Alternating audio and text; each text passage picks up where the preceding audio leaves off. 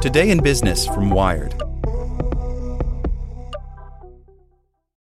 When you need mealtime inspiration, it's worth shopping Kroger, where you'll find over 30,000 mouth-watering choices that excite your inner foodie. And no matter what tasty choice you make, you'll enjoy our everyday low prices, plus extra ways to save, like digital coupons worth over $600 each week. You can also save up to $1 off per gallon at the pump with fuel points. More savings and more inspiring flavors make shopping Kroger worth it every time. Kroger, fresh for everyone. Fuel restrictions apply. As a longtime foreign correspondent, I've worked in lots of places, but nowhere as important to the world as China. I'm Jane Perlez, former Beijing bureau chief for The New York Times. Join me on my new podcast, Face Off, U.S. versus China, where I'll take you behind the scenes in the tumultuous U.S.-China relationship. Find Face Off wherever you get your podcasts. Today in Business from Wired. The broadband gap is now a housing problem. Many people eligible for COVID-era rent assistance have trouble navigating a tangled web of agencies because they don't have reliable internet access. By Sydney Fussell. A national moratorium on evictions expired in late August after the U.S. Supreme Court blocked a Biden administration bid to extend it. Many feared a drastic upswing in evictions, but instead, filings rose less than 9% from August to September, according to the Eviction Lab, a research initiative at Princeton University tracking eviction filings across 6 states and 31 cities. State and federal rental assistance programs helped prevent a large number of evictions, experts say, but many people still struggle to access help. Housing assistance programs shifted online during the pandemic, leaving behind many without broadband access. End-of-year deadlines loom for renters who need to claim housing relief before states, many with millions in undistributed funds, lose access to them. Meanwhile, housing advocates say a tangled web of difficult-to-navigate programs keeps many from getting help. Katherine Howell, co-director of the RVA Eviction Lab at Virginia Commonwealth University, says the sudden shift to an online system hurt people without speedy internet access. As she explains, rental assistance programs have long involved a series of in-person interviews, beginning with an eviction notice and continuing as the person works with state agencies, nonprofits, the property owner, and others. In rural southwest Virginia, where broadband is sketchy, there's real trouble making connections for tenants and for landlords, she says. I think that a lot of folks haven't quite been able to switch their heads around to this next model. COVID-era rent relief programs require information from state agencies, the renter, and the building owner, with both renters and landlords complaining it's been difficult to navigate. Howell says that while rent relief was essential to keeping renters in their homes, the surprisingly low eviction numbers mask disparities, and many states have dispersed little of their available funds. The National Low-Income Housing Coalition, a D.C.-based nonprofit, tracks each state's rent relief spending. Virginia has spent roughly 60% of its funds, while Kentucky has spent less than 30%, and Mississippi only 10%. You have some landlords who aren't particularly savvy or particularly motivated, Howell says, because they've been able to evict without too much trouble for so long, and so from their perspective, why is now any different for them, right? Advocates are also concerned that some landlords are turning to delinquency management platforms to track renters who've fallen behind on their payments, regardless of whether they've applied for assistance. As a result, some communities are in dire straits, while others have seen eviction levels drop below pre-pandemic averages. In Arkansas, for example, 25% of renters are behind on rent, while the state has distributed only 5% of its relief funds, according to an analysis by Axios. In Stanislaus County near San Francisco, only 5% of renters who applied for housing assistance were approved, with many denied because of errors filling out the application.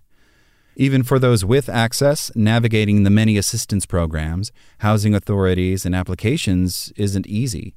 Aaron Dohler, who researches housing insecurity at the University of North Carolina at Chapel Hill's School of Social Work, has tried to track what he's called the tangled web of housing assistance programs. As he explains, such assistance has traditionally gone through local housing authorities, but some metropolitan areas have dozens. Boston, for example, has 94. As Dohler explains, they don't usually share information with each other, meaning applicants must endure long waits and risk starting over should they seek help from one and then have to move to another. Efforts to simplify and standardize the process have stalled. You'd have to spend a really long time trying to get every little housing program to agree that not only will they use your system, but will use your system exclusively, because if they're taking referrals from 3 other systems, you can't guarantee that you're up to date, he says. States that had already begun streamlining application processes distributed more of the relief money, including Virginia, where Howell lives. In 2018, Virginia began overhauling tenant protections after Princeton's Eviction Lab listed 5 of its cities among the top 10 in the nation for evictions. Howell credits the state with staffing an eviction prevention section within its Department of Housing and Community Development, which worked with local nonprofits and philanthropists and offered legal aid for tenants facing eviction. In August, the state's governor required landlords to file for rent assistance before evicting tenants. Nobody wants to be called out like that, Howell says. But at the same time, it did mean that they were mobilizing and getting a lot done when COVID hit. It's important to remember what precarious positions people were in even before the lockdowns and layoffs. Around half of all renters in the U.S. were cost-burdened in 2019, meaning they were spending more than 30% of their income on housing. Black and Hispanic households were the most likely to be severely cost-burdened. A report from Harvard's Joint Center for Housing Studies estimated as many as 4.8 million Black and Hispanic households were spending more than 50% of their income on housing. The U.S. Department of Housing and Urban Development's report tracking housing affordability found only 62 affordable units per 100 very low-income renters. The assistance programs have helped stave off evictions, but Dohler says the pandemic has put pressure on renters in ways that aren't reflected in eviction numbers. Some tenants double up, sharing small spaces, which increases risk of COVID-19 transmission. Some are living in inadequate housing, sleeping in motels where they can pay daily or weekly instead of the lump sum required when landlords ask for security deposit plus several months' rent up front. Living in motels can cost renters more in the long run, Dohler says, but at least it keeps them from losing shelter. As many renters struggle, tenant advocates are turning to platforms like Facebook, YouTube, and Twitter to build campaigns and raise awareness.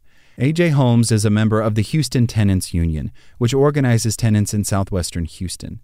Since the pandemic, social media has been instrumental in how Holmes and other members have organized, using the platforms to spread awareness of fundraising campaigns, educate renters on how to apply for assistance, and shine a light on landlords' misdeeds.